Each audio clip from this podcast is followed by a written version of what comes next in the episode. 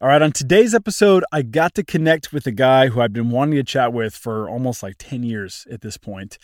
He he's super well known in the running community. He's done some really cool things, but he is also the brother of a friend of mine and former roommate of mine. His name's Blue Benadum, and he goes by the nick, or some people call him, I should say, Marathon Man, uh, at least in the running community or maybe in the LA community.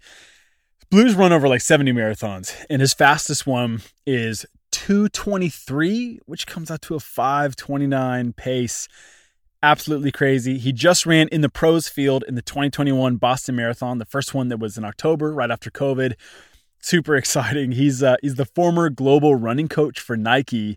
So this was just like a great conversation about running. I got to kind of geek out just learning from this guy, you know, weaved in and out of different topics like nutrition and recovery and training methods and just his perspectives on different things and also his his journey uh, getting to where he is today. But oh, I, I, I was mentioning he is the global running coach for Nike. He got to train one of my one of my heroes.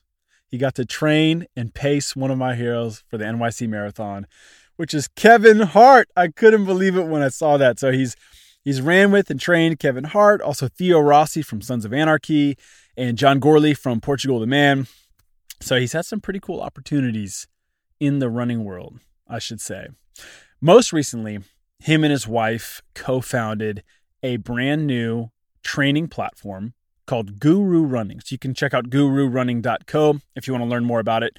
They are accepting like a small cohort, I'm pretty sure, right now, of uh, people that want to apply for this running training program, but eventually it will be an online platform available to hopefully everybody. So if you're looking to level up your performance as a runner, uh, go to gururunning.co to check out what Blue and his wife Cass are up to. But without any further ado, Here's my conversation with Marathon Man Blue Benadum. I don't know if Cassie told you this, maybe if I already told you this, but you changed the game for me running wise several years ago. So I was living at Cassie's house in 2012 or 13. Yep. Running the rim around Fort Lewis every day, plus a little extra. It was like a five mile route I was doing. I'm coming home and I'm just icing my shins every single day. And she was like, "Oh, let me text my brother." Um, and then you're you're like texting me advice through Cassie, and she's just reading yeah. everything to me about forefoot running, and like instantly changed. My calves were destroyed for like six solid months. It took them to actually catch up.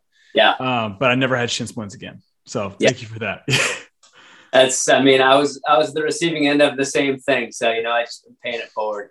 Yeah yeah. Huge game changer which is really yeah. cool. So all right. Man so just for anybody that's listening what are you doing right now? Because i see that your work you've got guru running which i want to get into yeah. the running camp and then your former head running coach at nike right? Yeah yeah. Former head running coach at nike. Um that was that was seven years of full time. So yeah. that was like a big phase of my life for sure.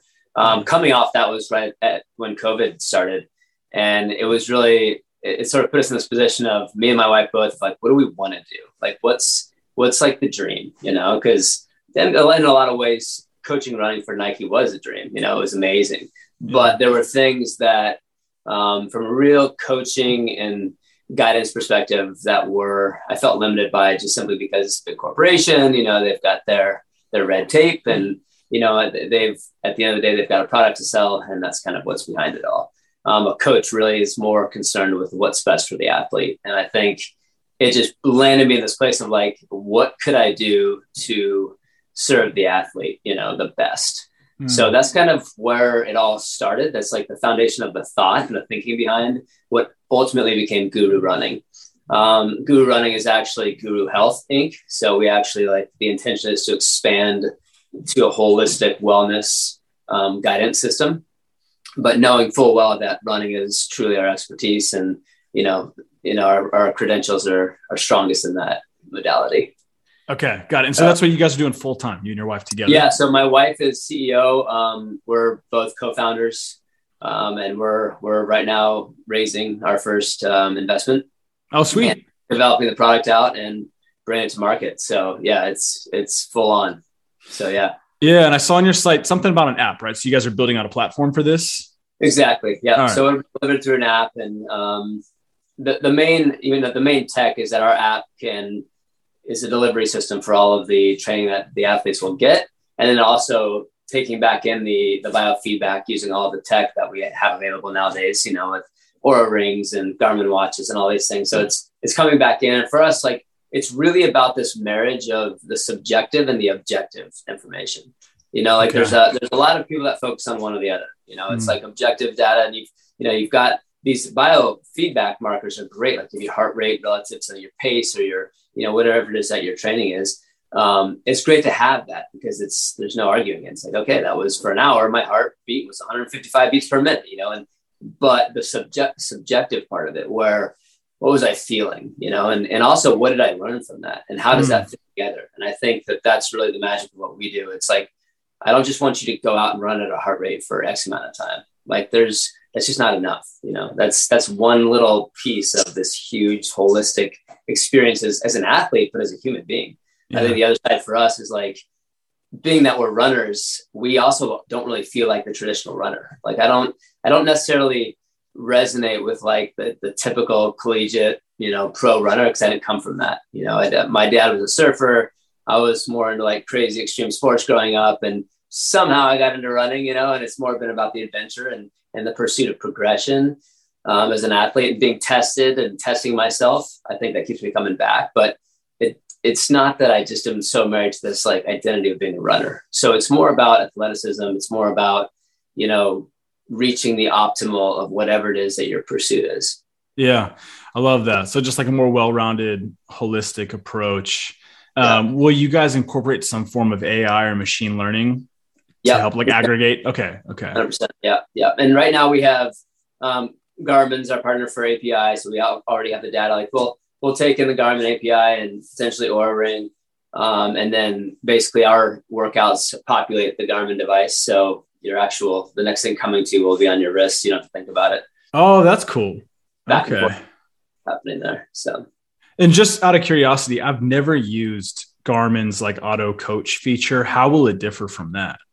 So it, the the whole thing for us is like a lot of tech is trying to sort of replace the human element, right? Like how does yeah. how does the algorithm learn the behavior of the athlete and then feed back to them like, oh, your your readiness score is X X and you know, you're this much ready for your next thing. And then how can a coaching app, we were doing this at Nike, was like creating a coaching app that could take a workout that you did and then tell you what to do next.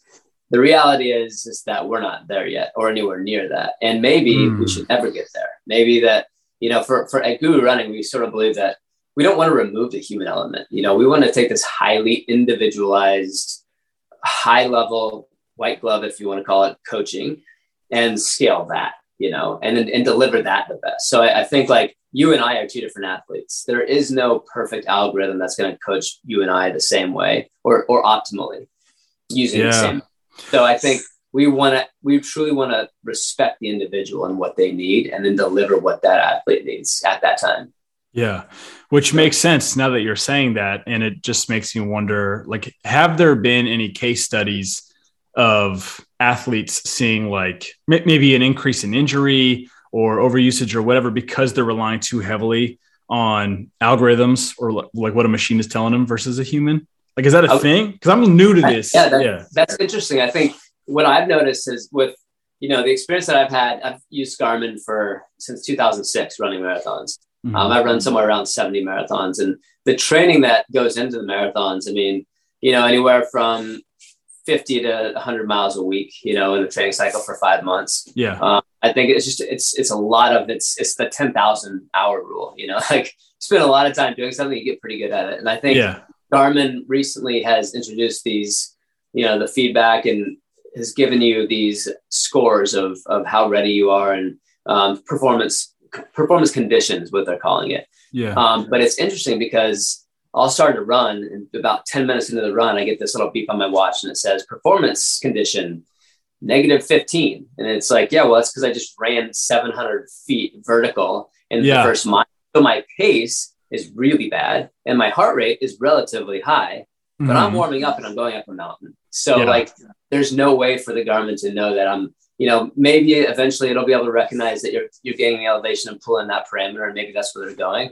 But the reality is, right now, if you use that, and if you looked at the performance condition every time to start your run, and then you adjusted your workout relative to that data, that would send you all over the place. Because it's really about how fast you start your warm up, and it may be it may be just that you're going downhill, and maybe that you're going uphill. You know. Yeah, so. which you know, just a second ago, you mentioned that you guys want to incorporate asking the athletes how they feel. And I get that notification on my Garmin. And if it's not, if it's neutral or negative, I'm like mentally screwed the rest of the workout. you know, and it could be some other variable that has nothing to do with me. Like I like how maybe I yeah. was running uphill and it says, Oh, you're you're down four points today. And I'm like, if this decreases Damn. my VO2 max, which like I, I shouldn't even be caring about that. You know what I mean? Like I'm not yeah. a heavy competitor. But yeah, it totally changes the mindset and the perspective. Yes. Yes. Oh, okay. And cool. it, it, also the predictors aren't aren't accurate. Is and I, I, think the predictors and pace relative to other um, distance of races has never really been that accurate. I mean, you take like somebody's 800 meter time, and you say, well, then you should run a marathon in this time. It's like that's just it, it that's just not true. You know, I mean, it's yeah. like taking Usain Bolt saying, well, Usain Bolt because he runs this fast in the 100 meters, he's going to run you know, a 214 marathons. No, there's, you can't make that yeah, and, and these are just predictors, but I think the, the problem is a lot of people, like in your case, like it does affect the psychology behind it, your belief in yourself, you know? And right, I think totally. the power of belief in yourself can be the most powerful component. A lot of people run their fastest marathon ever in their first marathon because mm. they had no reason to suspect otherwise. They just said, you know, I have no fear. I'm going for it. Why not? And they, and they run their fastest marathon. They, wow. Maybe they run and after that, and they never get faster. Um, but there's something about just that belief in yourself. I think that's that's so powerful. And by sending somebody a notification that pulls from that or messes with that, I think it's it's more dangerous. And I think it's yeah, I think we we it's always going to be there. I know it's a game that and it's a race that these tech companies are trying to play, but we're just trying to fill in everything else that's missing from that conversation. Yeah, that's cool. So how are you guys building like your case studies right now and like beta yeah, testing I mean, we, The cool thing about all of the, you know, time we've spent in the industry, we have so much, so many comparatives, so many people that we've worked with. So we, we have like a giant pool of people um, that we can tap into, that we are tapping into, um, people that we've coached, people that are on our team at Guru, different experts. We have uh, Andrew Hauser is, is one of our advisors, and he's the head coach of the Dodgers. Was it with the Atlanta Braves before that? And oh, this wow. is a guy that's just brilliant, but he spends his time in the lab and interfacing with the athletes and testing using all the latest tech with a pretty large group of, of different athletes. And he's yeah. comparatives, and then they get they get access to technology that way before we ever see it, you know. And so having someone like him you know, from for my wife and I, every time we have the opportunity to have a conversation with them, we have this great relationship where it's like we do a, we do a FaceTime and we just we spend an hour just you know chopping it up and, and geeking out on all the latest and greatest in sport and yeah, it's a lot of fun, you know. And I think uh, at the end of the day, what this is for us is it has always been fun. It's always been about athletes tinkering with like you know finding something that you didn't know before, you know, and and then how to and then paying that forward for me, like the running mechanics thing you talked about, I yeah, I think I'd run about 40 marathons before I even thought about running mechanics. But then when a coach huh. showed me and the changes that it made in my whole trajectory, um, I, you know, the progression I had was unbelievable in my own mind.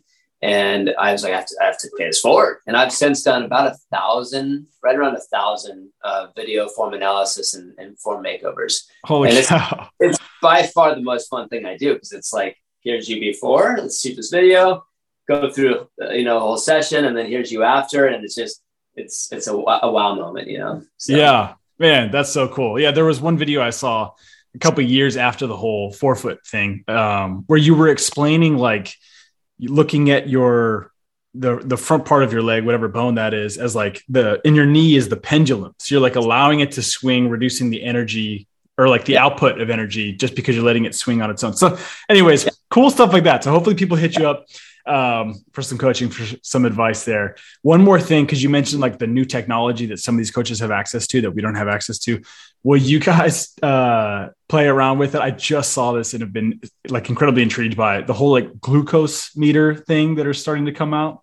It's awesome, man. So like, yeah, we, okay. Got, we got to, we tested levels. So that's one of the companies that that is levels. Okay. Yeah, a continuous glucose monitor. Yeah. So CGM. Yeah, and it's it's eye opening. I mean, I would say for me, it's funny because at a certain point when you do something for a long time, you feel like you know you you can you can call yourself a teacher at the very least. You know, you have something to share with people, and it's all Yeah. about sharing, right?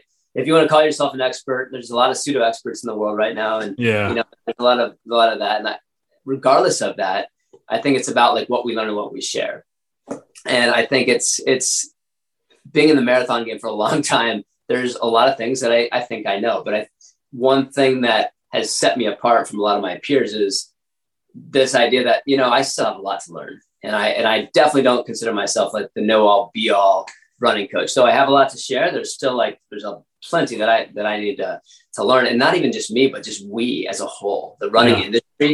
It's amazing how how stuck the running industry is in its own what it thinks is correct. And so that's another thing that a guru we're trying to break. But going back to continuous glucose monitor this was one of those moments where it's like oh yeah all of those pasta meals that you just abuse because you're a long distance runner and you can eat carbs like crazy it was just an eye-opener because it was like how Huh. long my glucose would spike you know or how high it would spike and how long it would spike. And it was like man yeah but i'm i'm this distance runner you know? And it was like this really has nothing to do with that you know? Your run that you do in the morning is not affecting that meal that you're eating at 2 p.m that's has way too many carbohydrates when you're already topped off with carbohydrates like Yeah. and that's what creates that huge spike and so I, yeah there's a lot of learnings from it i think we did it for about a month which is what they suggest that you do at, minimum um, and just and when did you do that? uh, that was last year Oh, last year. Okay. Got it. it was awesome. I mean, I you could do it perpetually, I think. I but you learn so much and, and they sort of encourage you to basically do all of these different experiments while you have it on. Yeah. Um, each device lasts uh, two weeks, so it's like two two week cycles. Um, and then you just you try like what happens to your your blood glucose when you don't sleep. You know, like when you when you have alcohol, like when you it's it's just all of these different variables. And then as you start to test them, you start to see what are the cause and effect relationships of of my behaviors, of what I eat, what I drink. All of these things go together. Talking about holistic, I mean, that was another thing for us where it's like this is about so much more than than the workouts we do. And, and Oura Ring is the other thing. I'm an ambassador for Oura Ring. And this has been another game changer for my wife and I. It's like seeing the effect of sleep and then how everything else in your day goes at, relative to the sleep you got. Yeah. I mean, I now will actually go back to bed and get an hour and a half of sleep, even if I have a workout plan, if my scores are low enough. Because I'm like, you know what? I'm just going to get nothing out of this. And I know because I've tried. And it's, it's Mm. a game of diminishing returns. So, Yeah. Which I could see a lot of people, I guess, depending on what their personality is. But if it's like a type A person, it's like, no, I'm getting up and I'm gonna, I'm gonna grind. I'm gonna grind all day. And like, but really you're just doing more damage in the long run. Yeah. So using these types of indicators. All right, super interesting. And then as far as the, the glucose thing goes, as somebody who's ran 70 marathons, what changes did you make like in your own, whether it was nutrition or Yeah. other lifestyle habits? Yeah, like what what changes did you make after a month? of yeah, yeah. I mean, the first thing was to just drastically, well, we had to get done intermittent fasting. Um, Okay. and I, I have a lot of my life has been sort of pushing back on breakfast. I've never really been big on eating a big breakfast first thing in the morning. It's just never been my thing. I'll have a cup of coffee and I can go till 10 or 11. I've always just kind of been that way. Um, so that was easy for me to try that. That had a direct positive effect on the overall daily glucose levels being more stabilized. Um, so we Was the That- fasting, you're saying? Yeah. the intermittent fasting and, and, you know, having an earlier dinner and not eating again until like a later morning, basically. Okay. Um, so I had a training partner who was taking that to the extreme and eating within a six hour window every day. And yeah. that was like, I don't know if I'm going to sacrifice quality of life on that level, right, right, right. you know, but um, it seemed to, it, it didn't seem to have that big of an effect on him either way. So he went back to sort of more of a normal um, habit. But so that was the first thing was limiting and lowering the amount of carbohydrates. And then also when I would, when I eat carbohydrates in the day. So the first meal you eat, if you eat, you know, a large percentage of that meal, if it's carbohydrates, you're restoring, you're, you're, you're breaking the fast, right? Like this breakfast is. Um, and we have the lowest uh, glycogen fuel tank at that point in the day than any other time.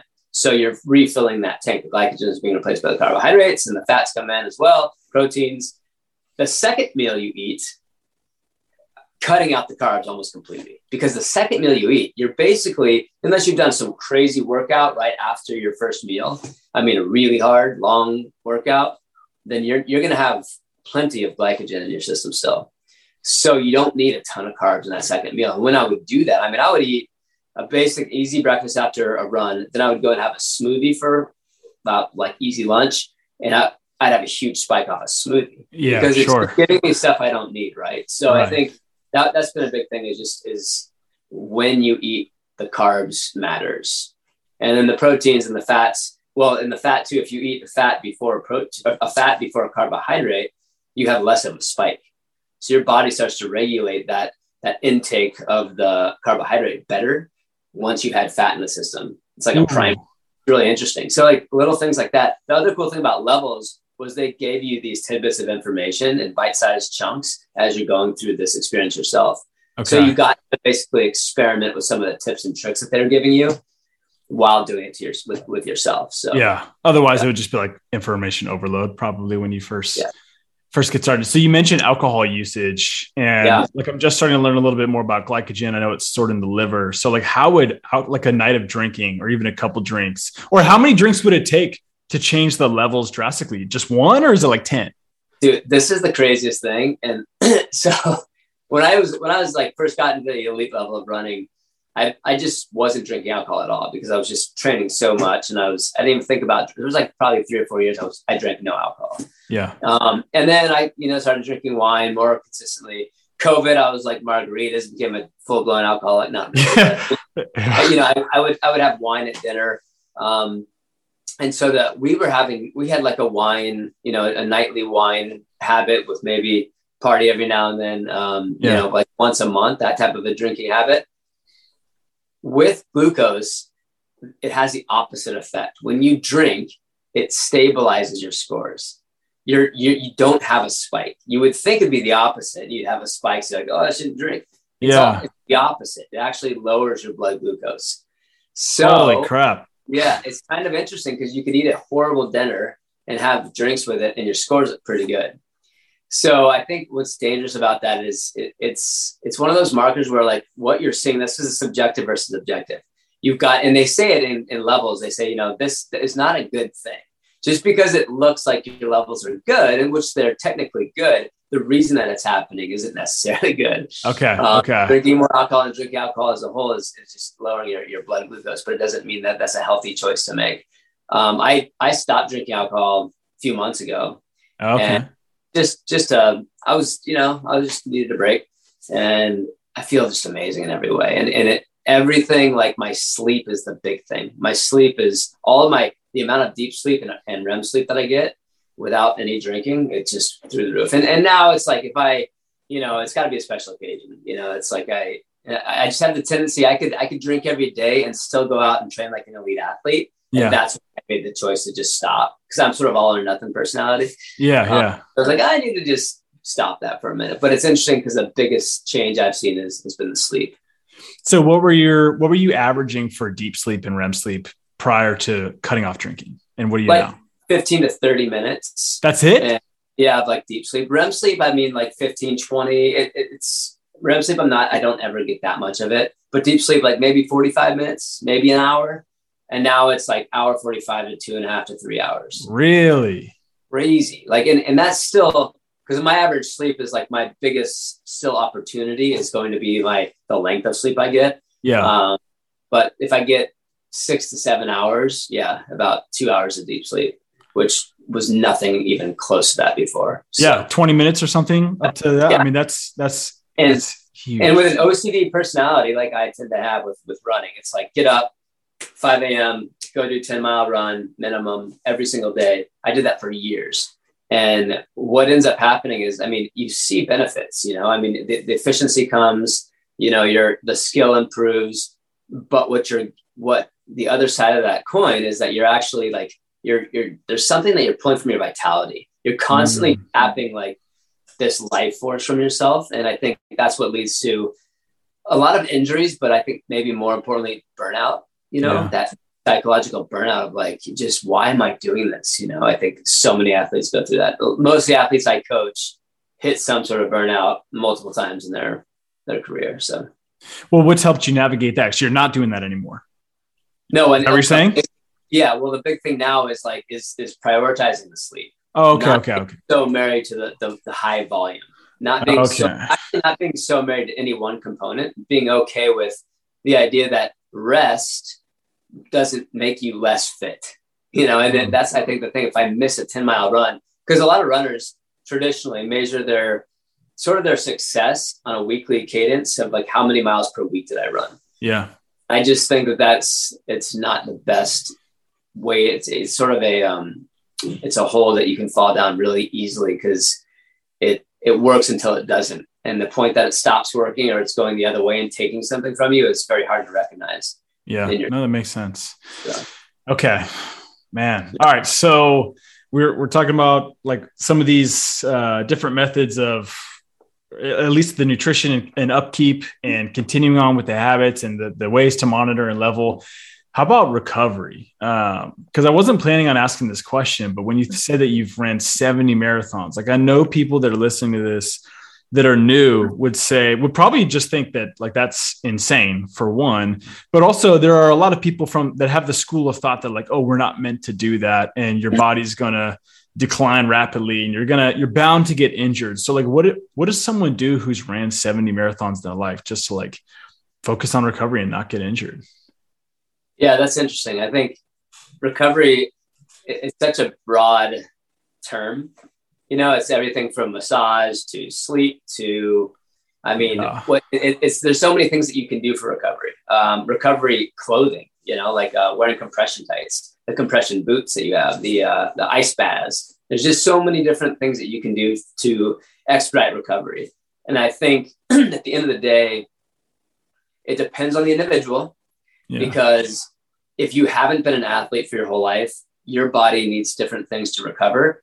And that is also dependent on where you're at in your journey of, of either becoming an athlete or, you know, it, it's, there's so many variables to it, right? But for me, as an athlete that's been an athlete my whole life, I recover really quick. And the best thing for recovery for me is active recovery. So when you say recovery, that means martial arts, that means yoga, that means strength training. It basically means a modality other than running. Yeah So okay doing 70 marathons, it's like in between the marathons, I'm focusing on other things. You know, I'm just I'm but I, what I'm not doing is just like stopping because once you stop, it takes longer to recover from anything. So, but again, this goes back to the individual. Like if you've if you're just coming off the couch and you have not done much running or sports of any kind, you can't expect to just be like, oh yeah, I'm going to run seven days a week and then you know take one day off. I mean, there's there's been months where I've taken I've done five month cycles where I took three days off in the whole five months of training, you know, 80, 90, 100 miles a week of running and then plus other stuff, you know. So that's that's a very unique case study, you know, Yeah. as, as somebody who's in a position of coaching or guidance or, you know, just being, you know, somebody that like a, a mentor, um, you, you have to, it's a responsibility, you know, you have to understand that you can't just run around saying, Hey, look at me, look what I'm doing. You should do it too. And I think the problem with social media is you see a lot of that. Like, Hey, look at what I'm, look at how, just do this. And it's like, that's reckless because that's not what it takes. And it, it took that, that athlete their life to get to that place. And what you're seeing is this glimpse of them now after 20 years of doing something. And for, you know, somebody who's never tried a sport to just jump in and try any of that, it's, it's not going to be a good thing. So, Yeah, no, that makes sense, man. So five month cycles were the most most amount of days you took off from running was three, three days. Yeah. And then Yeah. there's multiple cycles where I did a hundred mile weeks every week of the cycle going to the marathon. Wow. All right, so that's where you're at now. Um, I know you weren't always that way. So one thing that I'd love to hear is just like your actual story of going from what I would like hear from Nate and Cassie as like a, a cigarette smoking delinquent in Durango, Colorado, to like you know this marathon. And by the way, what's, what's your fastest marathon? Isn't it like two fifteen or two? 223, right? Yeah. Oh, 223, 223. Which is oh, that's a five. Is that a five fourteen? What was the pace? So five twenty nine right now. Um, and then we're always in this like perpetual training for 515 base for sub 220, you mm-hmm. know, and it's like, it's, yeah, it's, it's funny because with the run, with running in the marathon, it's like all of the training you do. And then if you can put the race together, like my PR, my fastest marathon wasn't even a goal race. I was just kind of out there playing around and I was oh, really wow. fit. And I just was, I was talking the whole time. I'm, you know, I was just, my fitness to run even faster could have been there, but that's how the marathon game is. It's like the variables are so extreme. My last marathon was potentially the fittest I've ever been. I was running paces I've never seen on my watch. Um, I ended up running at 227 in Boston, but it was human. And, you know, so it was like, I, I felt like I had the sub 220 in me on that day, but it was just, you know, and everyone was falling off. I had a really high placing in the race, but it was a 227. So I think yeah, the marathon's not always best hole on the clock. I feel like and it also sort of keeps the hunger in me of like I know I can still run faster. So my PR is 223. Okay. Um, I'm proud of it, especially if we're going to go into my story of like where I've come from and you know how I became a runner. Uh, I would have never thought I would run that fast, but I still think I can run faster. Yeah. So, Wait, and how old are you now? I'm 42. And you've just only gotten faster over all these yeah. years. And in the last 10 years, since I first broke 230 in the marathon, I've run 11 marathons, all sub 230. So in my trajectory, my fastest 10 have been my last 10 and I'm not slowing down. So that's, that's cool, man. That's so awesome. All right. So yeah, how, where, when did the transition occur? Like you said, you were, you know, your dad was a surfer. You grew up in, in the mountains, the middle of, yeah, yeah, I mean, six hours away from Denver, three and a half, four from Albuquerque, like the closest big cities. Like when, when did this all start for you?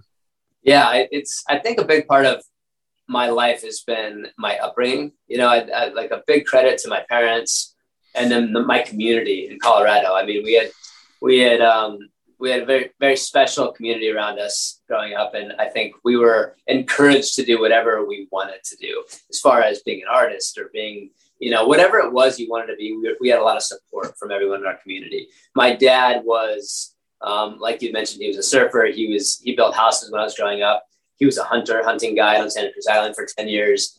He was he was one of these legends of sort that like hopefully at one point I'll be able to sit down and write the book that needs to be written about him. Um, it was it was awesome to have him as a father, and, and what he really presented to us was this concept of life is about making memories more than anything. So get out and live a life that you that you want to re- remember, you know, worthy of a storybook, right? Like it's not so much about like where do you want to go to school or, or what do you want your job to be. It's about everything else in between. That's cool. Um, he often said like the best thing I ever did was retire when I was 20, you know, and it's like that, that stuck with me. And I think all through growing, growing up, it was being the son of an adventurer and, and very active people. My mom and my dad were both, my mom was always jogging. My dad was hiking and arrowhead hunting and this and that. And I think we were just, and then everybody around us, all the kids were in cross country ski racing and you know all these different and we all played sports and stuff so i think the active lifestyle and getting outside was so ingrained. I got into rock climbing when i was 10 um, yeah i just was always looking for the edge. And so i think that became an identity for me and my friends was like okay like how do we find the edge? Like what's the highest cliff we can climb? Okay now what's the highest cliff we can jump in, into a, a creek or a, a lake you know? And which by the way ended up being about 100 feet in, in Lake Powell, you know, the highest. Oh wow, but it's crazy. Yeah, so it was like it was just all about extremes and and you know finding the limits. And I think I I moved to California when I was 21. Okay. And I, I came to surf. I wanted to, I, I didn't have the ocean in my life growing up, hearing all the stories of my dad's. Um, I, I didn't get out of the water for 10 years. I loved surfing and I just, I just, that's all I did. Um, but along that way, I found the marathon I was introduced to the marathon. Uh, I was sort of bribed to do a marathon, and it hmm. it was brutal. It just beat me up, and I was I ran for fitness. You know, I would do like three to four mile runs a couple times a week. That was my relationship with running. I never did it as a sport. Um, it was a fitness activity, and so to, to train for something where that was the point, and and I I think I ran 15 miles was the longest I ever ran. And a marathon, for those who don't know, is 26.2 miles. So I was severely undertrained for the task at hand, and yeah. it, it, beat the hell out of me. And it was it was awesome. So I, I met myself in a way that I had never met myself before, and I reduced to such a a, such a depleted state physically and then following that mentally. Like when my brain was out of en- energy on such a level and then you still had five miles to run it was like that was what was special about it. It was so it was like you had to find something in your soul that to keep you moving you know? Like it just it was this reckoning of sorts that was happening in real time that you're fully aware of and it was just yeah it was it was unique and so i i did it i checked the box and i was like i'm never doing that again that was horrible as as amazing as that it was, like now I know I'm good. But I, the, our mentor, this guy Alberto Peruset, he was Argentinian skydiving, scuba diving dude who got us into it. He kept every year bringing us back to run another marathon. Huh. After a couple of years of that, I I sort of got the bug and I started to enjoy that test and look forward to the test. Yeah. And so in this time, I'm my girlfriend was Lindsay Lohan's manager, and I was flying around with with that whole Hollywood scene at the time. And yeah, yeah, yeah. That I was smoking cigarettes and you know surfing, and it was just a different era. I wasn't looking, you know, as my life is like an athlete necessarily, but it got more and more that way. And then I started to tinker with it, and I started to say, well, if I do this, like, you know, I can run faster. And I, I quit smoking like almost right away when I started running marathons, which is a great thing.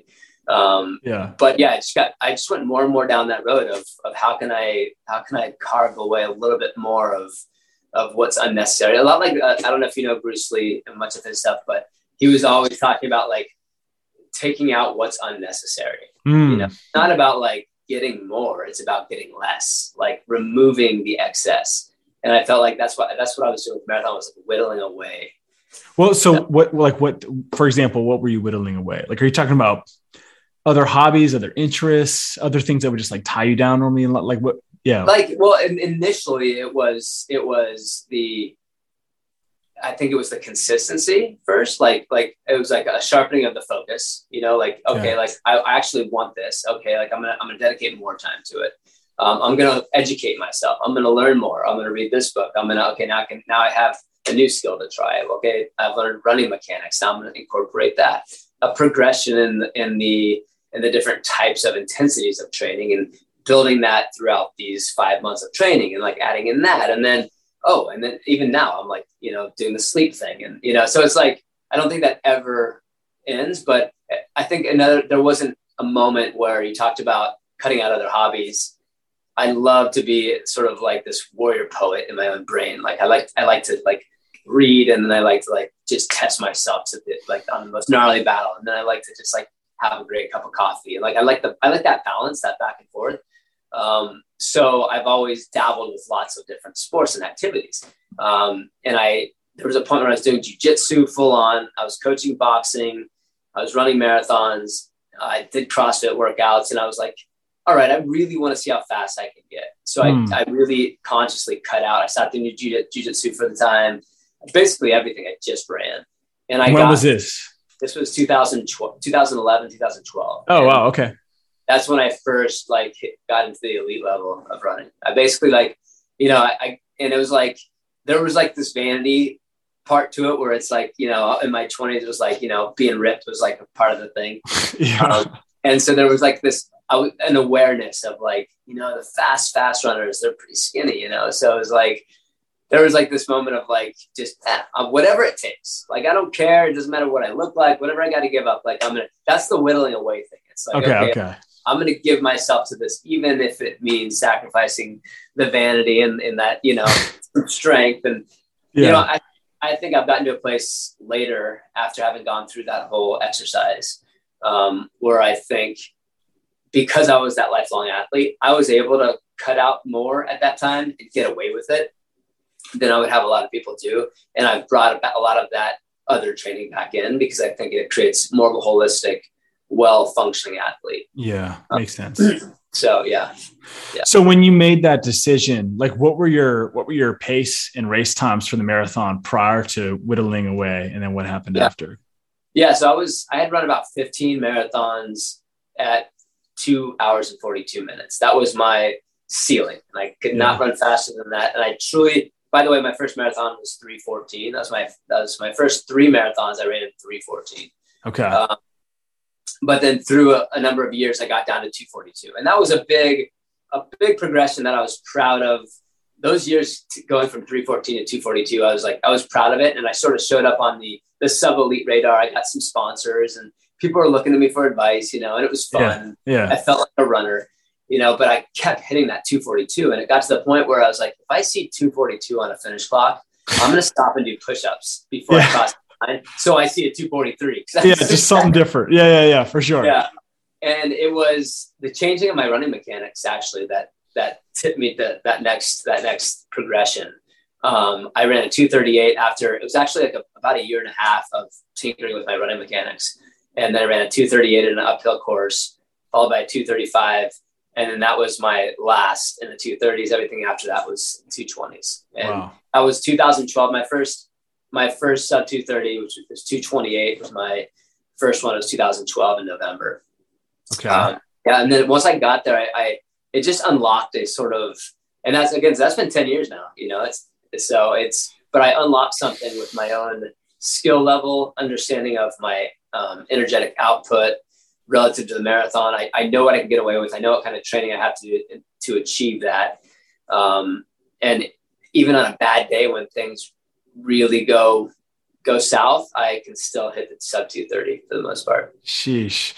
Dude, what's cool though is like you continued to hit this wall until you made one tweak, which was really the form. You said the running yeah. mechanics, which came yeah. down to the form. It wasn't like pushing harder, digging deeper. It was like changing the form. And that is something that uh, I was like slowly, slowly started to discover through swimming. Now that I've been getting oh, into yeah. to getting into the Ironmans, is like so I, I, would just run, trying to give it everything I got, bike, give it everything I got, no form, no nothing, right? Like I don't like I'm especially when I first started just about three, four years ago, um, and I'm like still kind of that way, but it, that doesn't work in the water.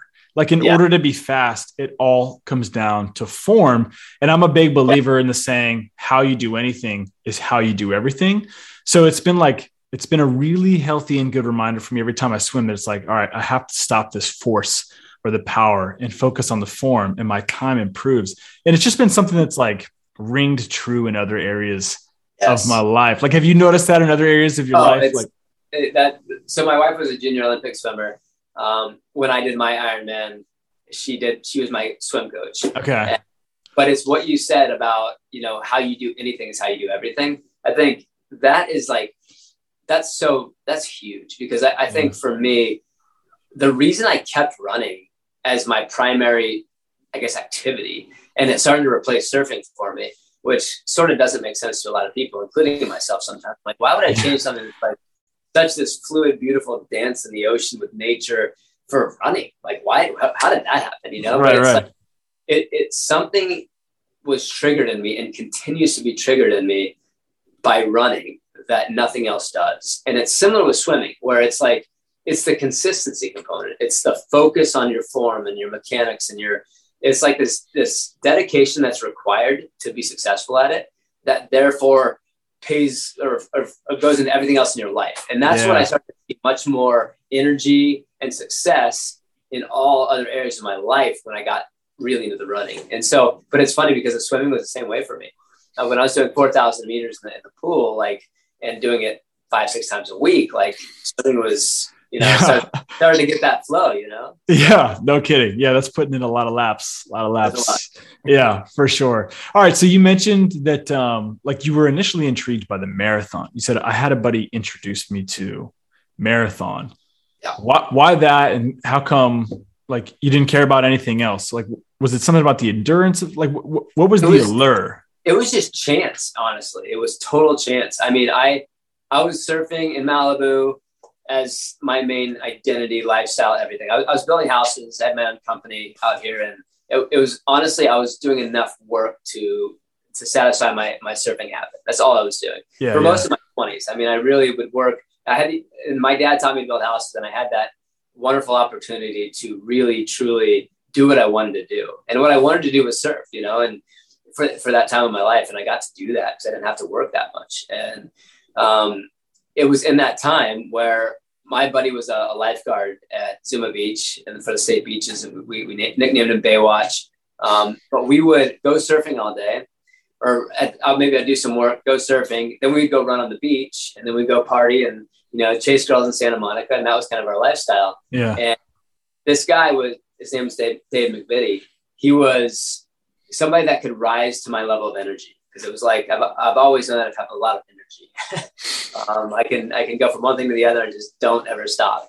And so this this was a friend of mine that was he had that same level of energy for everything. And so you know we were we were easy and fast friends. Um, and it was a friend of his that was like this older mentor guy that just randomly was like this marathon runner that had talked him into running the marathon. And it was just because I was friends with with Dave that I was that I was sort of pulling it along with him. And the reason that I was pulled to the marathon was because all I knew about the marathon was that it was, it was really far. And yeah. I didn't even know it was 26 miles. Honestly, I didn't know it was 26 miles until I showed up on the day of the race. Oh, so whoa. I, I knew it was around 20, but I didn't do any research. We signed up, registered for the race in San Diego the day we drove, the day before when we drove down there. So like until I picked up my race bib and packet, I really knew nothing more about the marathon other than it's like 20 something miles that I should do some longer runs on the weekend. And so we we hit the trails on the weekends and run up to 15 miles. We'd run barefoot on the beach for all of our other runs after surfing. We'd run at we had this Zuma Beach is three miles long, so you'd run back and forth to be a six mile run. Um, but it was it was rare to put shoes on. Honestly, I'd put shoes on like once, maybe twice a week. Wow. And yeah, that's how I trained. And you know, like I said, it, it didn't go the best, but it was. Yeah. But I but I survived it, and I you know I I don't know I rose to the occasion, and it was. I, I wouldn't tell somebody, and I, I do this with my athletes even now, with my first time marathoners. I, I don't necessarily think that they need to do any particular distance leading up to it. You know, it's the more time you have to train, the more the, the more specific and the better your training goes, the better experience you'll probably have. But there's a lot of other things going on with it, you know, and, and it really is about the mind and the body and the spirit and the, that whole, you know, that whole package that's got to yeah. show up. No, 100%. And when you were talking about it earlier, there's something like I just had a buddy, I think a couple weeks ago, say, like, if you could boil down your reason for why you love endurance sports and some of these events to like one thing, what would it be? And I was like quiet for a little bit thinking about it. And based off what you said, I'm wondering if this rings true with you. But I told him, I was like, I think my whole life, I have considered myself, and I feel like other people would consider me somebody who's like just wings it, like wings everything. And there's something about a marathon, these endurance events that you can't wing like you have to, like it's just bigger than that. And there's yeah. something exciting to me about like getting good at something that I can't just wing. And you were like, when you're t- dead tired and you've got nothing left in the tank, you have five more miles. Like that, I don't know. There's something cool to that. Yeah, I don't know. There is. Yeah. I agree with you. I, I think it's you, the dedication to training, like, especially when you've done it more than once, then you really realize, like, oh, dang. Like, so for me, if I sign up for a marathon, what it really means is like, okay, now it's on. Now I got to train for real. Yeah, like, yeah, yeah. Not none of this like sort of like okay, maybe I'll do a long run on the weekend. Like it doesn't matter if I do or I don't. It's like no, I do not miss the the run. You know, because I know what I'm in for, and I know mm-hmm. how gnarly that experience is going to be. And there's no way I want to show up to that starting line unprepared because I've done it so many times, and I've had that conversation with myself where I've said never again. Yeah. Never again do I want to be at mile 18 and feel this bad. You yeah, know? yeah, yeah. So I think that's it's interesting because you're how how you remember those internal conversations on a subconscious level is very interesting. You know, like I don't consciously think of until you brought that up. I don't really think about that very often, but I do know that subconsciously, as soon as I sign up for a marathon, yeah, in a five month period before that race, I do not miss workouts unless there's a specific reason for for missing them. You know. Yeah, there. Yeah, and maybe that's something that like you guys are already exploring with Guru. Like, like what are these subconscious factors that are like influencing, yeah. motivating an athlete's behavior? For me, it's that for sure. It's like I, I'm trying to undergo an internal identity change. Like I don't want to yeah. be someone who just wings it. You know, it's like that's what gets me out of bed. So I don't know. Uh, interesting. But yeah. so you, you, somebody who's gotten into this, um, like the mid 2000s is kind of when you like really started to blossom with the whole running thing. I, based off of what I've been learning recently, it seems like there has been a change in the way training for marathons is. Like when I speak to some older runners, maybe in their like 50s and 60s, it used to just be like packing a ton of miles every single week. Whereas now I'm hearing different schools of thought where it's like, you still got to run every day essentially, but it's, you know, you could be doing these fartleks or whatever it is yeah. um, and like some sprints, some intervals, and you could still do it and maybe never even have to run more than 18 miles leading up to yeah. 26. Like, yeah, how's yeah. that been different for you, especially with coaching, like seeing that change? I've, I've gone through some extremes. I, I think um, I tend to be on like the lazier side of of the elite running group. As far as like historically i used to love it i get to like 60 miles a week and be like okay that's enough for me. Um, but then i once i got really into it i dabbled like what i was saying before about 90 to 100 miles a week and that's when things got really good for me. Um, it, it works. Like running 100 miles in a week 90 to 100 it really works and maybe 120 works even better. I know i, I never got there. But hmm. um, i think I think the I talked earlier about how it being the traditional running world being sort of stuck in a lot of ways. Yeah, yeah. Uh, I think it's it really it does depend on like what you're talking about, who you're talking about. But forever, it was like the structure of running a speed workout once or twice a week and a long run on the weekend, and running it like the long run easy, um, and everything else recovery runs like easy pace to moderate pace and that's still like probably the most widely accepted method of training for running. Um, that that's like the weekly breakdown, and uh, as you'd expect, you progress the volumes as you go through the mm-hmm. cycle. Um, most people train that way. I think where I'm at now, I, my old coach that actually changed my running mechanics, his name's Richard Diaz. He dropped something. He dropped a bomb on me last year, okay. um, and it's called Run Flow, and not flow in the sense of like the flow state, okay. but flow in the sense of flowing through something. And the idea is is you sort of touched on it when you said that you know doing like intervals and stuff. Basically, run flow it takes the it takes the spectrum of energy going from aerobic to anaerobic to your VO2 max, going to high from low intensity to high intensity. We've got these different ranges. The speed workouts are in your anaerobic the long runs and everything else are in your aerobic. And then VO2 max is like that supplemental, just like, you know, going, going balls to the wall. Um, so he basically is like, let's put it all together. Let's integrate all of the ingredients. Let's treat the aerobic to the anaerobic as a spectrum of energy that you visit within every run. And I trained for five months with that method for Boston. And I, I trained some of the lowest volume I've trained in the last 10 years. Absolutely not even definitely by far the lowest volume that I've run in the last uh, 10 years. I ran 227 in Boston. Like I said, it was running some of the fastest paces I had ever run. Yeah. I was running fast every single day, every day. And unless I was taking the day totally off. And so I would run sprints and I would run tempo and intervals and steady state every single time I ran through that five months. There was no recovery days of running easy. There was not, and basically the the time spent aerobically and the time spent anaerobically, they were the same as you would see in a traditional running plan. It's just that they were integrated into every workout spread throughout yeah. the week. So the the frequency was much higher. The frequency at which you visited that high intensity was happening all of the time. And there's yeah. studies that have been shown that that uh, they did a group on uh, I think it was I don't know if it was CrossFit, it was high intensity, it might have been cycling, but they took 20 athletes and had them do X amount of anaerobic training for, for two weeks. And then the other group did same amount of anaerobic training, same amount of same period of time, but one did higher frequency and shorter amounts of it every time. They just did it more often.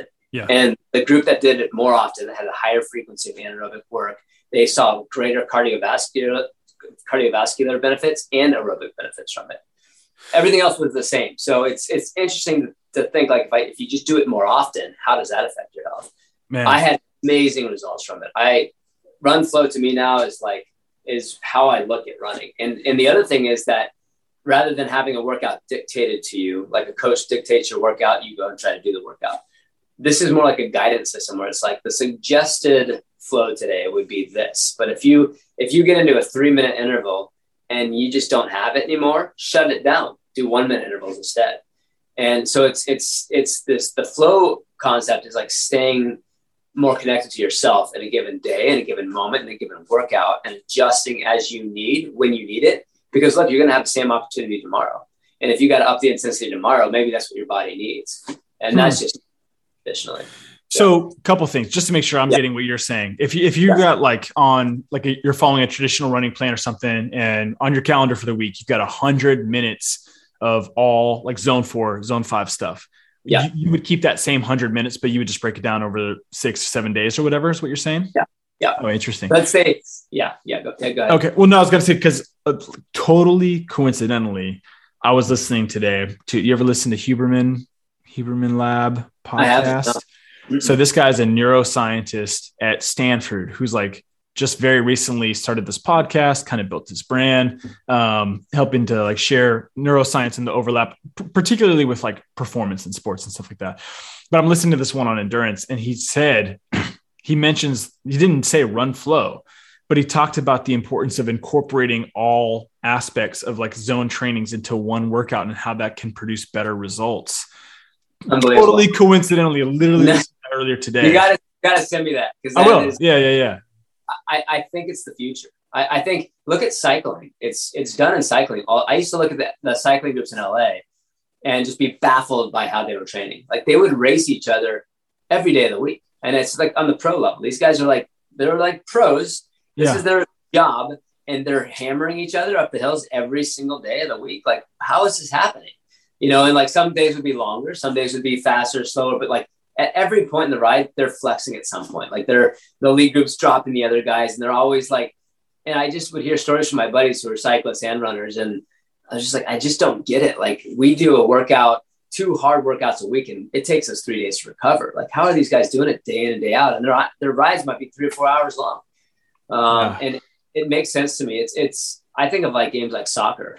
It's like you have 90 minutes, and what are you doing? You're you're doing everything. You're you're jogging, you're sprinting, you're moderate, you're, and it's like imagine if you went to a soccer practice and you're like, "Hey guys, we're gonna let's play let's let's practice today, but let's just jog today. Let's just run easy today for practice." Everyone would laugh at you and be like, "Yeah, get out of here." Yeah, no, yeah. Because not only would that like is it unnecessary, but it wouldn't be fun either. And so I think that the thing that came to me with this whole run flow experience was it's more fun. Like I did most of my training for my lap for Boston 2021 um, by myself, and it was it was fun. And I'm at this place now in my running where it's like it's easy for me to just sort of like not run if I have nothing to train for, and I am by myself because I train with a, a, lot of different groups and a lot of different people and training partners over the years, yeah. and it's very motivating to have people in a community training for something. But I found that with the run flow, like I, it was a game every time. I got to like, I got to, I got to race. I got to go fast. I got to, I yeah. got to go easy. And it was, it was a lot like playing any other game. So, Dude, that's cool. And it immediately makes me think of, uh, are you familiar with Hellah Sidibe? I'm not, no. So that he just did the U.S. run last year um, okay. across the country, and so he he's a former soccer player. I don't know. I don't think he ever played in the MLS, but he was like whatever the league is. Just it's like part of the MLS, but their minor league essentially. Um, and he played for a couple different teams around the U.S. But anyways, just always a soccer player. Then he starts to get into running. Um, he only he ran. His whole thing was like trying to never break the chain, run every single day. Dude, I think he ran. I, I need to confirm this, but I'm pretty sure it was only like one or two years before he was like, I'm going to run across the US. And he did it. And he was like, set one of the fastest times for doing it. But I think just because you brought up the soccer example, like maybe his body was just attuned to that yeah. over couple decades or whatever of, of playing soccer. There's probably something to it. Um, man, I'm excited to check it out. So are you guys incorporating run flow into yeah, running? Because it's very individualized training. Um, you know, it's not like you have to be married to that concept, right? Like yeah. we, uh, our, our main thing is to serve the athlete with what they need when they need it. Um, but the flow concept, I think it exists already in in a given workout for in traditional running. A fartlek workout, you know, a Swedish word for speed play, and that's very common. I mean, intervals. Every speed workout, most most every speed workout is an interval workout of sorts anyway. So I think like it's not difficult for people to to sort of understand what it's going to feel like. I think the difference is like, oh, you don't have to do 30 intervals. You're only doing 10 today because tomorrow you're going to be doing something else as well. And yeah, the other sounds nice. yeah. And, and it, it's a, it's a, it's a, it's bite size, you know, it's like, oh, yeah. that's like, okay. Like this morning I did, I had only 30 minutes before, you know, going to work and I was like, jumped on the treadmill, warmed up 10 minutes. I did strides for 10 minutes. So 15 seconds all out, 45 seconds jog and then I did a progression run from minute 20 to minute 30 ran mm. five miles in 30 minutes and like and that and i'm and i'm out the door you know? So it's like yeah, yeah. it's super efficient because i didn't miss any ingredient either. So it's like days don't go by where i miss all of my my aerobic work or my anaerobic work. I don't i don't i used to have weeks and weeks where I, that would pass by where i'd get in the base miles but i wouldn't do a speed workout because lots of different reasons. It's daunting. Like doing 800s is daunting when you haven't done anything for a long time. But yeah. when you reduce it bite size like that and it's always present you stop fearing the high intensity. You don't fear it anymore. And then you're more willing to sort of like turn that on at any given time. And going back to like what we do, what was it that you said? What we do like every how day we do anything. Yeah. Do. Yeah. You know, how, how, we, we do, do anything, anything is, yeah, exactly. Yeah. Exactly. Yeah. So I think that that finds its way in everything too. It's like, I found myself, I felt so young all of a sudden. Like I'm hungry for everything. Like bring it on. Let's, Dude, that's cool. Sprint up a mountain. Let's go sprint up a mountain, you know? Yeah. Um, so yeah, it gave me versatility that I haven't seen since when I really got hyper focused on the marathon in 2012 and I cut out other stuff. Like I did get, I, I did start to miss like my, my ninja sort of like, I felt like when I was a jack of all trades, I could do anything and everything. You know, I could yeah. do the pool trick where you come out of the water, and you go into a handstand, and like I like these things that like in my younger years I was like proud of. I wasn't able to do the same way. And the run flow gave that all back to me because I just, I, I had this hunger. I de- my testosterone definitely went up because I just had, I had more time. I was training less volume because I was getting way more uh, quality runs in with oh, less interesting. volume. And, and then I was doing more things like martial arts and other stuff. So I was like, I arrived at Boston in, was it October this past year. Um, and I was, by the way, invited to be one of the professional men this year, this past year. Um, so it was it was cool that like I had my name on my bib and I'm there with the, the top 30 athletes and the Kenyans and the Africans. What am I doing here?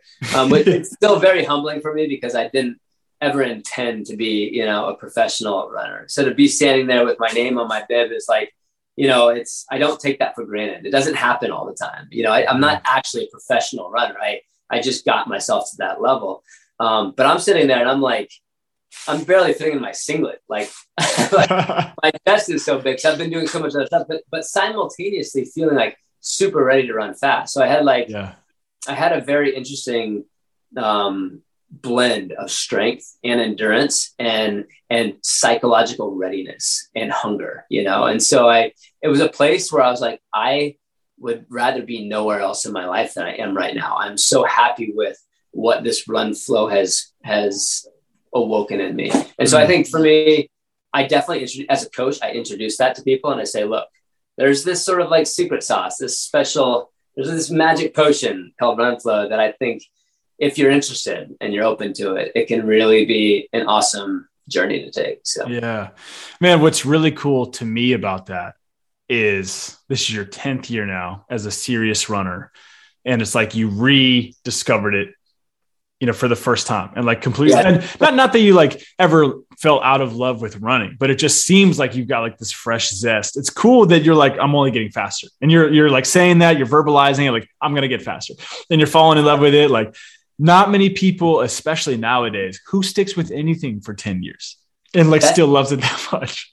And that, uh, yeah, that's, I'm glad you brought that up. I, I felt like in anticipation of this call, I was like sort of just thinking of that with, you know, abstract looking at my, my life. And I was thinking, yeah, I, I think more than any level of where I've got to in running, I, I'm most proud of the progression over time.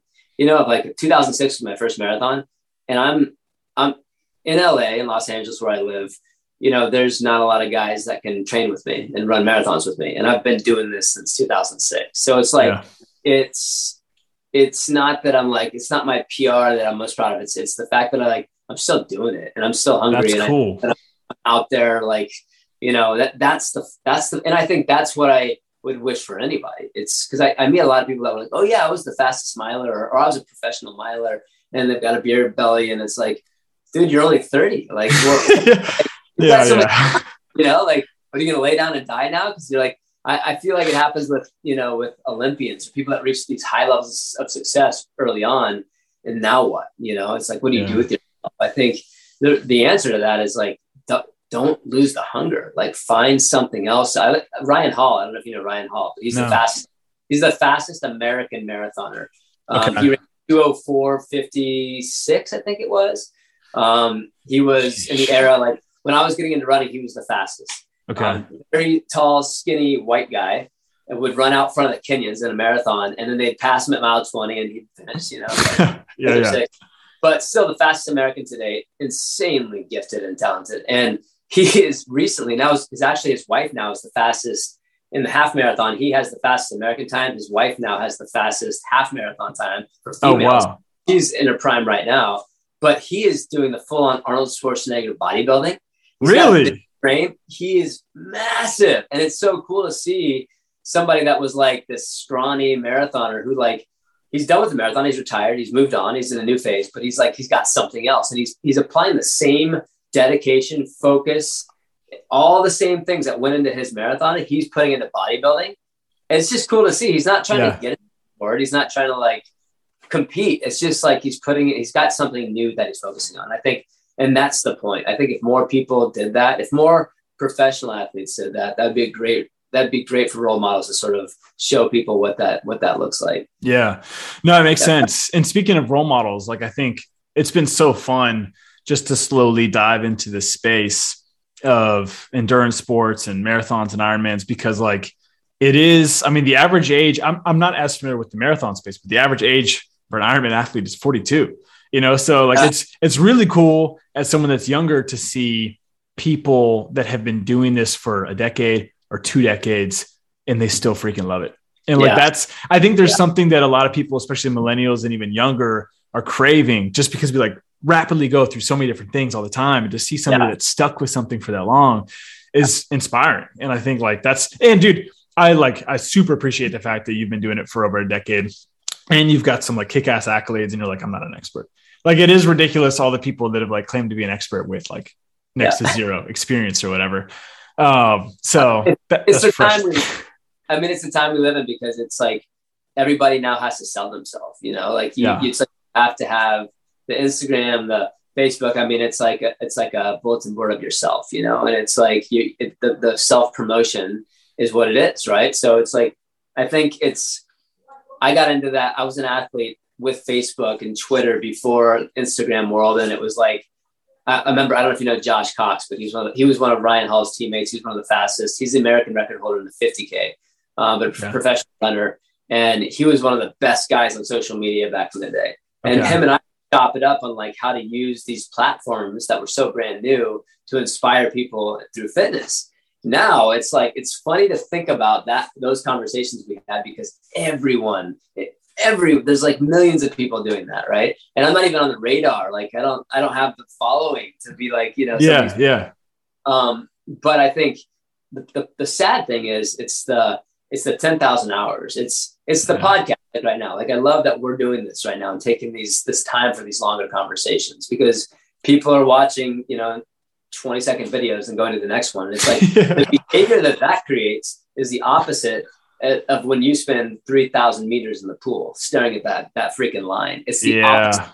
Like what you're accessing inside of yourself like the person you're becoming when you stare at that damn line and you do another flip turn and you keep yourself doing it like you don't there's no way to get out of your head. There's no way to like there's nothing else to look at. But like what you become by doing that i think is so powerful. And, and where your mind goes and and the, the cleansing effect the there's so many things happening when you do that that is the opposite of what happens when you scroll through social media. Um, so yeah and it's it's not people's fault that they end up doing what they are doing. And you know the the pseudo experts that we see all over the place like everyone's just trying to make make get their slice of the pie make a living for themselves and i get it but it muddies the waters and it makes it much more difficult to find information from people who probably should be sharing the information. Yeah. i think a lot and like and throughout history, I think a lot of the wisest people um, are often the quietest people too. So I think like we're in a very loud time, you know, in, in the world. So, you know, it is what it is. But yeah, anytime that you can find a teacher where you're like, you know, you can you, you can sit with them and take some time and, and you get some some of that wisdom, you know, like that's that's the special stuff.